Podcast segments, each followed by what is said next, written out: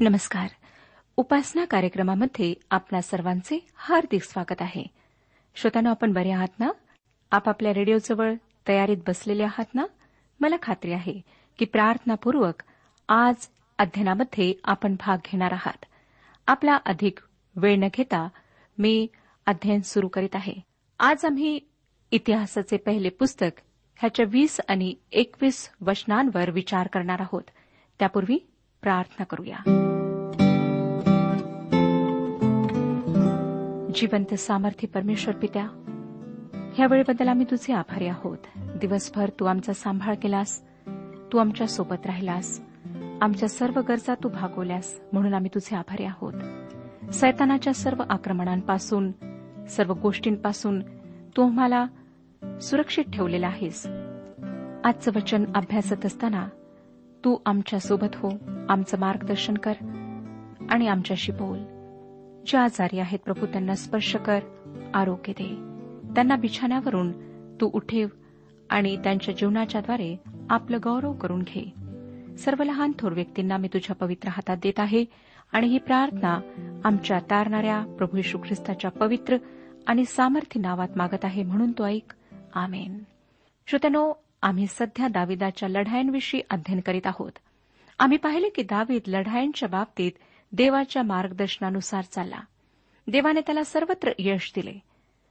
इतिहासाच्या पहिल्या पुस्तकाच्या विसाव्या अध्याकडे आपण आता पाहत आहोत. या अध्याबरोबर दाविदाच्या लढायांविषयीचा हा विभाग संपत आहे. आम्हाला माहीत आहे की इस्रायलाशी सातत्याने शत्रुत्व राखणारे दोन शत्रू होते. एक अमोनी व दुसरे पलिष्टी. आणि त्यांच्यामध्ये तडजोड हा प्रकार नव्हता. विसावाध्याय पहिलं वचन पहा काय सांगतं? राजे लोक युद्धाच्या मोहिमेस जातात त्या समय म्हणजे वर्षारंभी यवाबाने आपले सैन्यबळ घेऊन जाऊन अमोनी लोकांचा मुलूक उद्ध्वस्त केला. आणि मग येऊन राब्बा नगरास वेढा घातला. पण दावीद एरुश्लेमातच राहिला. यवाबाने राब्बा नगरावर मारा करून ते उद्ध्वस्त केले.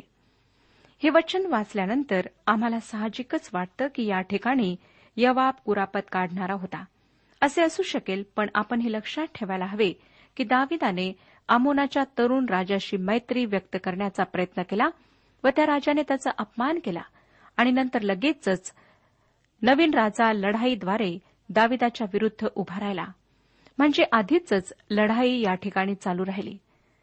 अशा शत्रूबरोबर कोणतीही तडजोड करणे शक्य नव्हते. वाईट अशी तडजोड होऊ शकत नाही. श्रोत्यानं वाईट आणि चांगले या परस्पर भिन्न अशा गोष्टी आहेत व त्यांच्यामध्ये तडजोड होऊ शकत नाही हे आम्हाला माहीत आहे. पण ते आत्मसात करणे आम्हाला बरेचदा जमत नाही. ही खेदाची गोष्ट आहे श्रोत्यानो. परंतु आमच्या जीवनामध्ये आम्ही बऱ्याचदा तडजोड करतो. या युद्धाच्या दरम्यान दावीद एरुश्लेमेत राहिला. तो युद्धावर गेला नाही व याच दिवसात त्याने बेशेबेबरोबर व्यभिचाराचे पाप केले.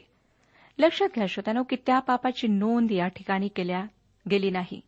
देव आम्हाला म्हणतो की तो आमच्या पापांची क्षमा करतो आणि तो त्याचे स्मरण सुद्धा पुन्हा करीत नाही. ही गोष्ट खरी आहे. आता या ठिकाणी आम्हाला इस्रायलचा दुसरा एक सतत त्रास देणारा शत्रू पाहायला मिळतो. तो शत्रू म्हणजे बलिष्ठी लोक. विसावाध्याय चार ते सहा वचने सांगतात विसावाध्याय चारपासून सहा वचने. यानंतर पलिष्ठांशी गेजेर येथे पुन्हा युद्ध झाले.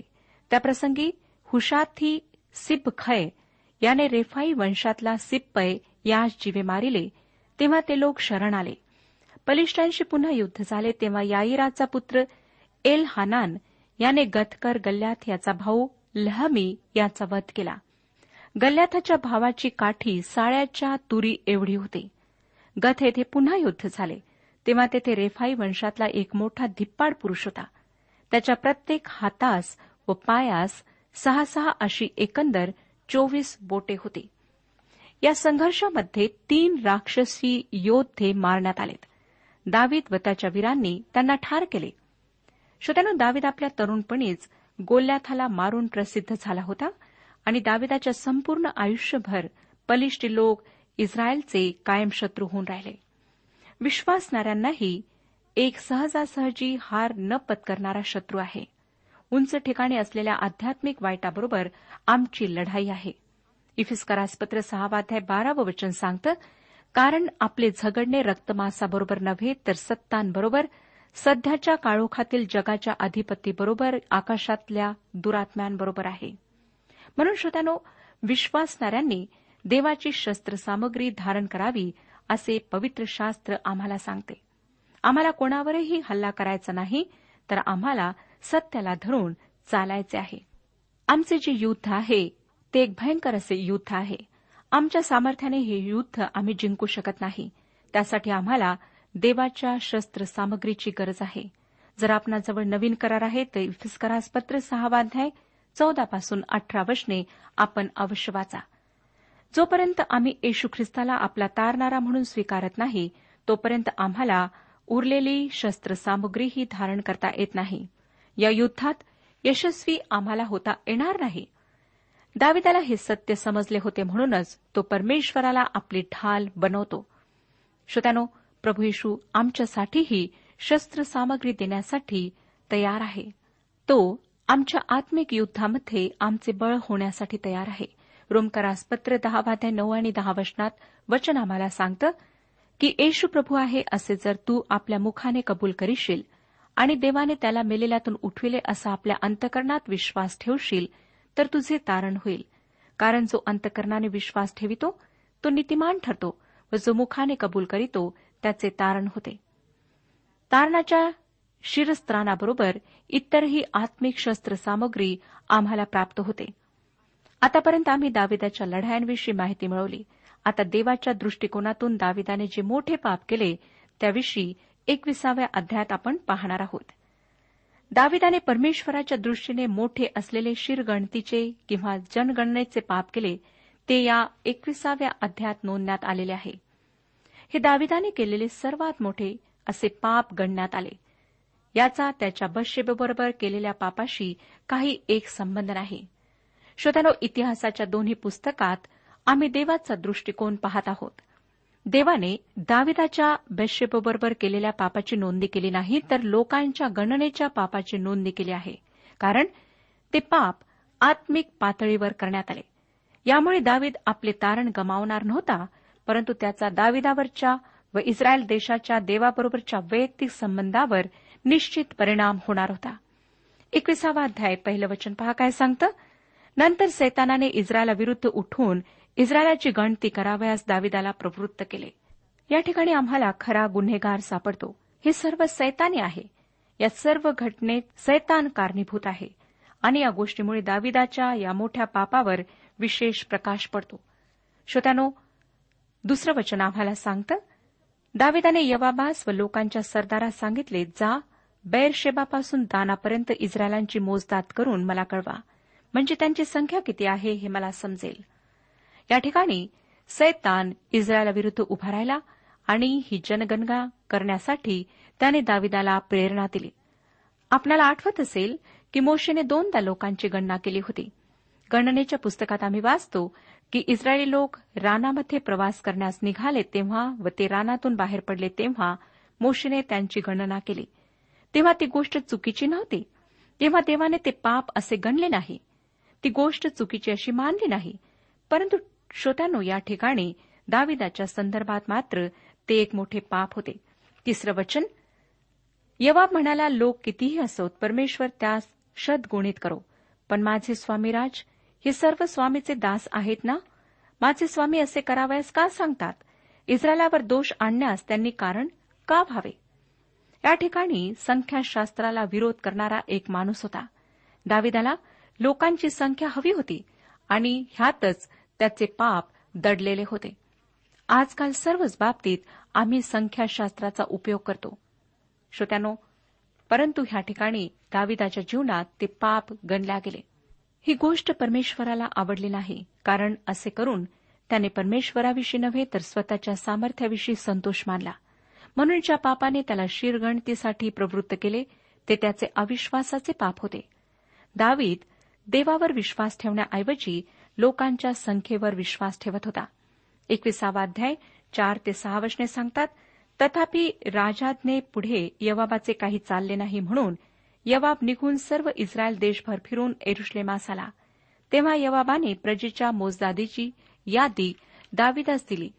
सर्व धारकरी पुरुष इस्रायलात अकरा लक्ष आणि यहुदात चार लक्ष सत्तर हजार भरले. त्यांच्यात लेवी व बन्यामिनी यांची टीप घेतली नाही कारण या राजाज्ञेचा यवाबास वीट आला होता. श्रोत्यानो इस्रायलात अकरा लक्ष आणि यहुदामध्ये चार लक्ष सत्तर हजार पुरुष होते. दाविदाच्या आत्मिक जीवनातील चढ उतार ह्या ठिकाणी अगदी स्पष्ट आहे. आमचा विश्वास आमचा भरोसा आमच्या सैन्यबळावर नव्हे तर सेनाधीश परमेश्वरावर असायला पाहिजे. ह्या ठिकाणी आम्हाला दिसतं की कशाप्रकारे दाविदाने आपल्या सैन्यबळावर विश्वास ठेवला. परमेश्वरावर त्याने तितका भरोसा ठेवला नाही. दाविदाच्या या आज्ञेविषयी यवामाने मात्र निषेध केला. तो म्हणतो दाविदा ही सर्व माणसे तुझीच आहेत ना? त्यांची मोजदात करण्याची तुला गरज नाही. देवाने हे सर्व लोक तुला दिलेले आहेत. श्रोत्यानो पुष्कदा आम्ही सुद्धा परमेश्वर आम्हाला सामर्थ्य पुरवतो तो आम्हाला शक्ती पुरवतो मार्गदर्शन पुरवतो तेव्हा त्याच्यावर विश्वास भरोसा ठेवण्याऐवजी आम्ही आमच्या शेजाऱ्यांवर पुढाऱ्यांवर आणि इतर गोष्टींवर विश्वास ठेवतो. आमच्याकरिता आमचा पैसा अधिक महत्त्वाचा होतो. परंतु परमेश्वर ह्या ठिकाणी आम्हाला सांगू इच्छित आहे की आम्ही परमेश्वरावर पूर्ण भरोसा ठेवावा. परमेश्वराच्या वचनाच्या विरुद्धात आम्ही जाऊ नये. देवावर विश्वास ठेवणे ही एक अत्यंत महत्वाची गोष्ट आहे. म्हणूनच प्रभू येशूने आम्हाला मार्कृष्यवर्तमान अकरावाध्याय तेवीस आणि चोवीस वचनांमध्ये शिकवले. मी तुम्हाला खचित सांगतो की जो कोणी ह्या डोंगराला तू उपटून समुद्रात टाकेला जा असे म्हणेल आणि आपल्या अंतकरणात शंकाना बाळगिता आपण म्हणतो तसे घडेलच असा विश्वास धरील त्याच्या शब्दाप्रमाणे घडून येईल. ह्याच तो मी तुम्हाला सांगतो तुम्ही प्रार्थना करून जे काही मागाल ते आपल्याला मिळालेच आहे असा विश्वास धरा म्हणजे ते तुम्हाला मिळेल. प्रभू येशूने थोमासारख्या देवाची परीक्षा घेतल्यावरच विश्वास ठेवणाऱ्यांचा निषेध करून म्हटले की तू मला पाहिजे आहे म्हणून विश्वास ठेवला आहे. पाहिल्या वाचून विश्वास ठेवणारे ते धन्य. श्रोत्यानो आजही येशू ख्रिस्त जिवंत आहे व तो आपल्या आत्म्याच्याद्वारे आमच्यामध्ये कार्य करीत आहे. आम्हाला त्याच्यावर विश्वास ठेवून आपले जीवन जगायचे आहे. आम्हाला अविश्वासाने भरलेले जीवन जगायचे नाही तर विश्वासाने भरलेले असे जीवन जगायचे आहे. परमेश्वराच्या दृष्टीने त्याच्यावर अविश्वास दाखवणे हे घोर पातक आहे. तो भयंकर उद्धटपणा आहे. भयंकर अहंकाराचे कृत्य आहे. दाविदाच्या ह्या पातकाचे स्वरूप अतिभयंकर होते. आज सुद्धा लोक संख्याशास्त्रावर गणक यंत्रावर विश्वास ठेवतात. पण ज्याने ते गणक यंत्र निर्माण करता येईल अशी बुद्धी दिली त्या निर्माणकर्त्यावर मात्र ते विश्वास ठेवत नाहीत. ते गणक यंत्रावर विश्वास ठेवतात. जणू काही गणक यंत्रच त्यांना मुक्ती देणारे आहे. ते संख्येवर भरोसा ठेवतात. ते देवाच्या पवित्र नावावर त्याच्या पवित्र वचनावर विश्वास ठेवत नाही. श्रोत्यानो अविश्वासाचे पातक देवाच्या दृष्टिकोनातून फार मोठे पातक आहे. स्तोत्रसहिता एकशे अठरा आठ आणि नऊ वचनात दावीद म्हणतो मनुष्यावर भरोसा ठेवण्यापेक्षा परमेश्वराला शरण जावे हे बरे. अधिपतींवर भरोसा ठेवण्यापेक्षा परमेश्वराला शरण जावे हे बरे. परमेश्वराचे वचन इब्रिलोकास पत्र अकरावा अध्याय सहाव्या वचनात सांगते आणि विश्वासा वाचून त्याला संतोष विणे अशक्य आहे कारण देवाजवळ जाणाऱ्याने असा विश्वास ठेवला पाहिजे की तो आहे आणि त्याचा शोध झटून करणाऱ्यांना तो प्रतिफळ देणार आहे. प्रभू येशूने म्हटले की जेव्हा पवित्र आत्मा ह्या जगात येईल तेव्हा तो जगाला पापाची खात्री करून देईल. हे पाप कोणते? प्रभू येशू म्हणाला कारण त्यांनी माझ्यावर विश्वास ठेवला नाही. तसेच पॉल म्हणतो रोमकरासपत्र चौदावाध्याय तेविसाव्या वचनात पण शंका धरणारा जर खातो तर तो दोषी ठरतो कारण त्याचे खाणे विश्वासाने नाही आणि जे काही विश्वासाने नाही ते पाप आहे. दाविदाचे पाप अविश्वासाचे पाप होते. सर्वात मोठे पाप हेच आहे. लवकरच दाविदाचे या पापाविषयी डोळे उघडले व आपण काय पाप करून बसलो याची त्याला जाणीव झाली. सात आणि आठ वचने पुढे सांगतात या गोष्टीवरून देवाची इत्राजी होऊन त्याने इस्रायलावर मारा केला. दावीद देवास म्हणाला हे मी केले त्यात मी मोठे पाप केले आहे. तर आता आपल्या सेवकास दोषमुक्त कर कारण मी मोठा मूर्खपणा केला आहे. श्रोत्यानो आता या पापाची शिक्षा परमेश्वराने दाविदाला निवडायला लावली. नऊ ते बारा वर्षने पुढे सांगतात परमेश्वराने दाविदाचा द्रष्टा गाद यास म्हटले जा दाविदास सांग परमेश्वर म्हणतो मी तुझ्यापुढे तीन गोष्टी ठेवितो. त्यापैकी कोणती करावी ती निवड. तेव्हा गादाने दाविदाकडे जाऊन सांगितले परमेश्वर म्हणतो पुढील गोष्टींपैकी तुला वाटेल ती एक निवड. तीन वर्षे दुष्काळ पडावा अथवा तीन महिने तुझ्या शत्रूंची तरवार तुझवर चालून तुझा नाश व्हावा किंवा तीन दिवस परमेश्वराची तरवार म्हणजे मरी देशात पसरून परमेश्वराच्या दूताने सर्व इस्रायली मुलखाचा नाश करावा. ज्याने मला पाठविले आहे त्याला मी काय उत्तर द्यावे ते चांगला विचार करून सांग. श्रोत्यानो दाविदाचे बोलणे लक्षपूर्वक आहे का ते खरोखर विलक्षण आहे. मला वाटतं की दावीद खरोखर एक महान व्यक्ती होता. या माझ्या विधानाशी आपण सहमत आहात ना? तो तुमच्या व माझ्यासारखाच मानव होता. त्याने त्याच्या अंगठ्याला ठेच लावून घेतली. त्याने पाप केले. त्याच्यामध्ये दोष होते परंतु त्याने आपले तारण कधीच गमावले नाही. देवाबरोबर सहभागिता करण्याची इच्छा त्याने कधीच गमावली नाही. तेरावं वचन सांगतं दावेद गादास म्हणाला मी मोठ्या पेचात पडलो आहे. आता परमेश्वराच्या हाती मला पडू द्या कारण त्याचे वात्सल्य मोठे आहे. मनुष्याच्या हाती मी पडू नये. त्याने स्वतःचे पाप पदरी घेतले. आपल्या पापाची शिक्षा त्याने मान्य केली. देवासमोर आपल्या निर्माणकर्त्या देवासमोर त्याने उद्धटपणा केला नाही. शिक्षेचे फटके स्वीकारण्यासाठी त्याने आपली पाठ देवासमोर निमूटपणे उघडे केले. श्रोत्यानो दाविदाजवळ स्वतःची चूक कबूल करण्याची स्वतःचे पाप स्वीकार करण्याची नम्रता होती. पुष्कदा आम्ही मात्र स्वतःचे पाप मांडण्यास आणि क्षमा मागण्यास तयार होत नाही. आम्ही कठोर बनून राहतो घमंडाने भरून राहतो गर्विष्ठ बनून राहतो परमेश्वरासमोर स्वतःला नम्र करीत नाही. आणि म्हणूनच श्रोत्यांनो बरेचदा परमेश्वराची दया त्याचे वात्सल्य आम्ही अनुभवू शकत नाही. परंतु त्याचा न्याय मात्र आमच्यावर येतो. दाविदाने स्वतःला देवाच्या दयेवर सोपून दिले.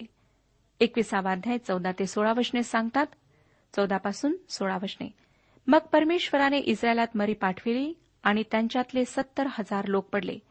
देवाने एरुश्लेम्याचा नाश करण्यास एक देवदूत पाठविला. तो त्याचा नाश करणार हे परमेश्वराने पाहिले तेव्हा या अरिष्टाविषयी परमेश्वराला वाईट वाटले व त्या नाश करणाऱ्या देवदूतास तो म्हणाला आता पुरे कर आपला हात आटोप. त्या समयी परमेश्वराचा दूत अर्नान यबुसी याच्या खळ्यानजीक होता. दाविदाने वर दृष्टी केली तो परमेश्वराचा दूत आपल्या हाती उपसलेली तरवार घेऊन एरुश्लेमावर उगारून आकाश व पृथ्वी यांच्यामध्ये उभा आहे असे त्याला दिसले. तेव्हा दावेद व वडीलजन यांनी दंडवत घातले. त्यावेळी त्यांनी गोंडताट धारण केले होते. श्रोत्यानो दाविदाची ही सुंदर प्रार्थना आता आपण काळजीपूर्वक ऐका. सतराव्या वचनात दावीद देवास म्हणाला लोकांची मोजदात करावयाची आज्ञा करणारा मीच ना? मीच हे पाप केले आहे. मीच हे दुराचरण केले आहे. ह्या मेंढरांनी काय केले आहे? हे परमेश्वरा माझ्या देवा तुझा हात माझ्यावर माझ्या पितृकुळांवर पडावा तुझ्या लोकांवर तो पडून त्यांचा नाश होऊ नये. त्याने स्वतःच्या पापाची संपूर्ण जबाबदारी स्वीकारली. मला वाटतं श्रोत्यानो की दावीद यावेळेस बराच बदलला होता. त्याने उरियाच्या खुनाची जबाबदारी दुसऱ्यावर ढकलण्याचा प्रयत्न केला. त्याने आपल्या पापांवर पांघरून घालण्याचा प्रयत्न केला परंतु तो आता त्याचा धडा शिकलेला आहे. त्याने तसा प्रयत्न यावेळेस केलेला नाही. त्याचा आत्मा आता देवासमोर उघडा आहे. तो देवाला सांगतो मी जबाबदार आहे. मी ते पाप केले आहे. तुझा क्रोध माझ्यावर येते श्रोत्यानो आम्हाला आमच्या पापांची जबाबदारी केव्हा ना केव्हा तरी स्वीकारावीच लागते. त्यापासून आम्ही पळून जाऊ शकत नाही. म्हणून आज जर आपल्या जीवनामध्ये पाप आहे आणि त्याचा दोष आपण दुसऱ्यांवर लावण्याचा प्रयत्न करीत आहात तर तसे करणे सोडून त्या पापांबद्दल पश्चाताप करा. क्षमा मागा आणि त्या पापांपासून मुक्ती प्राप्त करून घ्या. जर ही संधी गेली तर पुन्हा ही संधी कदाचित आपणाला परत मिळणार नाही. दाविदाने आपल्या पापांची जबाबदारी स्वीकारली. नंतर अठराव्या वचनात आपण वाचतो तेव्हा परमेश्वराच्या दूताने गादास आज्ञा केली तू दाविदास सांग की तू वरती जाऊन अर्नान यबुसी याच्या खळ्यात परमेश्वरा प्रित्यर्थ एक वेदी बांध. श्रोत्यानो अर्नानाचे खळे मोरिया पर्वतावर आहे जेथे ओमारची मस्जिद आज उभी आहे. जुने मंदिर या ठिकाणी होते. यावरून आम्हाला समजतं की ही जागा दाविदाने नव्हे तर परमेश्वराने निवडले होते. आणि दाविदाची ही जागेविषयीची इच्छा देवाच्या इच्छेशी सहमत होती. एकोणीस ते एकवीस वचने गादाने परमेश्वराच्या नामाने सांगितले त्याप्रमाणे दावीद वरती गेला. अर्नान मागे वळून पाहतो तो देवदूत त्याच्या दृष्टीस पडला. तेव्हा त्याच्याबरोबर असलेले त्याचे चार पुत्र लपून राहिले. यावेळी अर्नान गहू मळीत होता. दावीद आपल्याकडे येत आहे हे पाहून अर्णान खळ्याबाहेर गेला व त्याने भूमीपर्यंत लवून दाविदास प्रणाम केला. श्रोत्यानो यावेळेस अर्नान गव्हाची मळणी करीत होता. या संपूर्ण परिसरात वारा अतिशय जोराने वाहतो. विशेष रीतीने हंगामाच्या दिवसात जेव्हा ते गव्हाची मळणी करीत असत तेव्हा वाऱ्याची वाट पाहत म्हणजे चांगला गहू जमिनीवर पडत असे व भुसा वाऱ्याने उडून जात असे. नंतर बावीस आणि तेवीस वचने पुढे सांगतात दावीद अर्नानास म्हणाला या खळ्याची जागा मला दे. लोकांवरली ही मरी दूर व्हावी म्हणून इथे परमेश्वराप्रित्यर्थ मला एक वेदी बांधावयाची आहे. पुरे मोल घेऊन ही मला दे. अर्णान दाविदास म्हणाला ही जमीन आपणाला घ्या. माझ्या स्वामी राजांनी जे काही ठीक दिसेल ते करावे. पहा होमबलीसाठी बैल इंधनासाठी मळणीची आवते व अन्नार्पणासाठी गहू ही सर्व मी आपणाला देतो. श्रोत्यानो हा आर्नान नावाचा माणूस अतिशय उदार अंतकरणाचा होता. त्याने आपली मालमत्ता दाविद्याला देऊ केली व अन्नार्पणासाठी त्याच्या खळ्यातला गहू व होमार्पणासाठी स्वतःचे बैल व लाकूड त्याने दाविदाला देऊ केले. त्याने दाविदाला सर्व काही देऊ केले पण दाविदाने त्याचा स्वीकार केला नाही. चोवीसावं वचन सांगतं दाविद राजा अर्नानास म्हणाला नाही नाही मी पुरे मोल देऊन या वस्तू घेईन. कारण जे तुझ्या मालकीचे आहे ते मी परमेश्वराकरिता घेणार नाही. फुकट मिळालेला होमबली मी अर्पिणार नाही. ज्या गोष्टीची त्याला अजिबातच किंमत मोजावी लागली नाही ती दाविदाला देवाला अर्पाविषयी वाटले नाही. पंचवीसावं वचन तेव्हा दाविदाने त्या जागेबद्दल सहाशे शेकेल सोने तोलून दिले. दाविदाने खळ्याची पूर्ण किंमत मोजून दिली. सव्वीसावं वचन सांगतं दाविदाने तेथे परमेश्वरा प्रित्यर्थ वेदी बांधून होंबली व शांतरपणे अर्पिली आणि परमेश्वराचा धावा केला. परमेश्वराने त्या होमबलीच्या वेदीवर दिव्याग्नी पाडून त्यास उत्तर दिले. श्रोत्यानो दाविदाने देवाला अर्पण वाहिले व त्यावर आकाशातून अग्नी आला. देवाने दाविदाचे ते अर्पण स्वीकारले असा त्याचा अर्थ होता. सत्ताविसावं वचन. परमेश्वराने देवदूतास आज्ञा केली आणि त्याने आपली तलवार म्यानात परत घातली. देवाच्या क्रोधाची तलवार म्यानात घालण्यात आली. परंतु गोलगुथा या ठिकाणी जेथे सर्व मानवजातीच्या पापाखातीर प्रभू येशूला वधस्तंभावर खिळण्यात आले तेथे त्या वधस्तंभावर खिळलेल्या येशूच्या कुशीत कोणीतरी तलवार खुपसली. पवित्र शास्त्र यशयाचे पुस्तक त्रेपन्न अध्याय पाच आणि सहा वचनांमध्ये सांगते खरे पाहिले असता तो आमच्या अपराधांमुळे घायाळ झाला. आमच्या दुष्कर्मांमुळे ठेचला गेला. आम्हा शांती देणारी अशी शिक्षा त्यास झाली. त्यास बसलेल्या फटक्यांनी आम्हास आरोग्य प्राप्त झाले. आम्ही सर्व मेंढरांप्रमाणे बहकून गेलो होतो. आम्ही प्रत्येकाने आपापला मार्ग धरिला होता. अशा आम्हा सर्वांचे पाप परमेश्वराने त्याचवर दिले श्रोत्यानो अजूनही ख्रिस्ताच्याद्वारे देवाच्या न्यायदंडातून सुटण्याची आम्हाला संधी आहे. जर आपण ह्या संधीचा अजूनपर्यंत फायदा घेतलेला नाही तर आज आपण घेऊ शकता.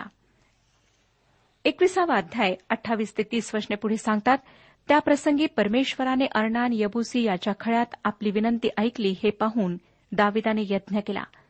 मोशाने रानात केलेला परमेश्वराचा निवास मंडप आणि होमारपणाची वेदी ही दोन्ही त्या काळी गिबोन इथल्या उच्चस्थानी होती.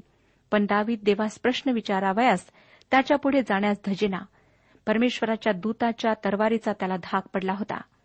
श्रोत्यानो आम्ही पाहिले की अर्नानाचे खळे मोरिया पर्वतावर होते व ह्याच ठिकाणी दाविदाने परमेश्वरासाठी वेदी बांधली.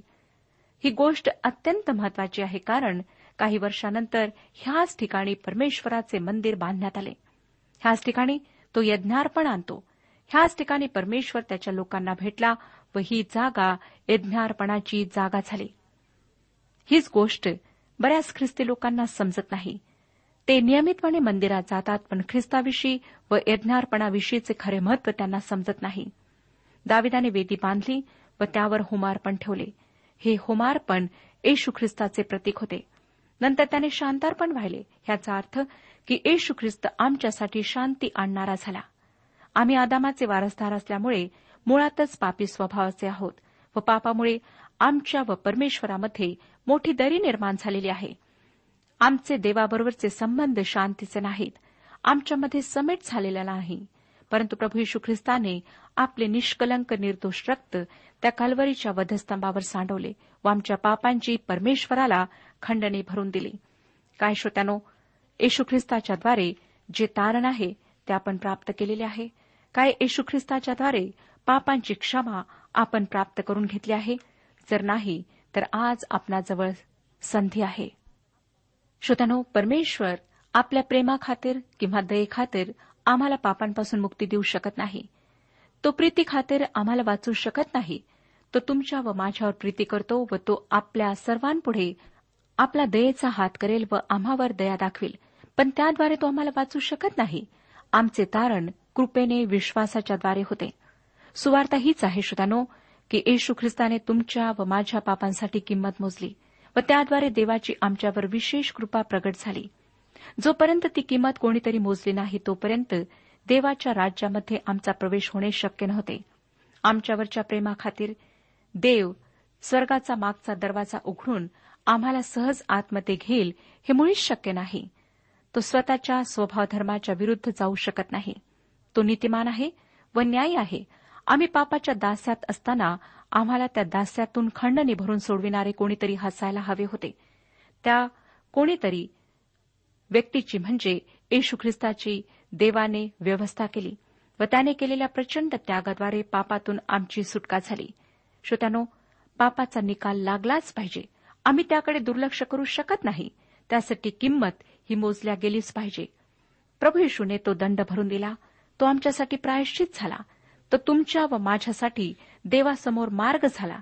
तुम्ही ह्या गोष्टीवर आजपर्यंत विश्वास ठेवला नसेल तर विश्वास ठेवून परमेश्वराशी समेट करण्याची आज जी संधी आहे ती प्राप्त करून घ्या. परमेश्वर आपला सर्वांस आशीर्वाद देऊ. आजच्या उपासना कार्यक्रमात परमेश्वराच्या जिवंत वचनातून मार्गदर्शन आपण ऐकलं. आजच्या या वचनातून आपणास काही आशीर्वाद मिळाला असेल यात काही शंका नाही. सध्या हो जीवनविषयक काही शंका असल्यास किंवा काही प्रश्न असल्यास किंवा काही प्रार्थना निवेदन असल्यास पत्राद्वारे आम्हास अवश्य कळवा. आम्हाला अगदी आनंदच होईल. पत्र व्यवहारासाठी आमचा पत्ता लिहून घ्यावा. कार्यक्रम उपासना पोस्ट बॉक्स क्रमांक एक शून्य दोन बेझनबाग नागपूर पिनकोड क्रमांक चार चार शून्य शून्य शून्य चार. आमचा ईमेल अॅड्रेस आहे Marathi T T B at radio eight eight two dot com email address पुन्हा एकदा ऐका. Marathi T T B at radio eight eight two dot com बरं तर आता इथंच थांबूया कारण आपल्या कार्यक्रमाची वेळही संपत आलेली आहे. पुन्हा आपली भेट आपल्या पुढल्या कार्यक्रमात तोपर्यंत नमस्कार. प्रिय ख्रिस्ता तव पदार्पणात सुखद दिलासा फुलला. प्रिय ख्रिस्ता तव पदार्पणात सुखद दिलासा फुलला. मना मनाच्या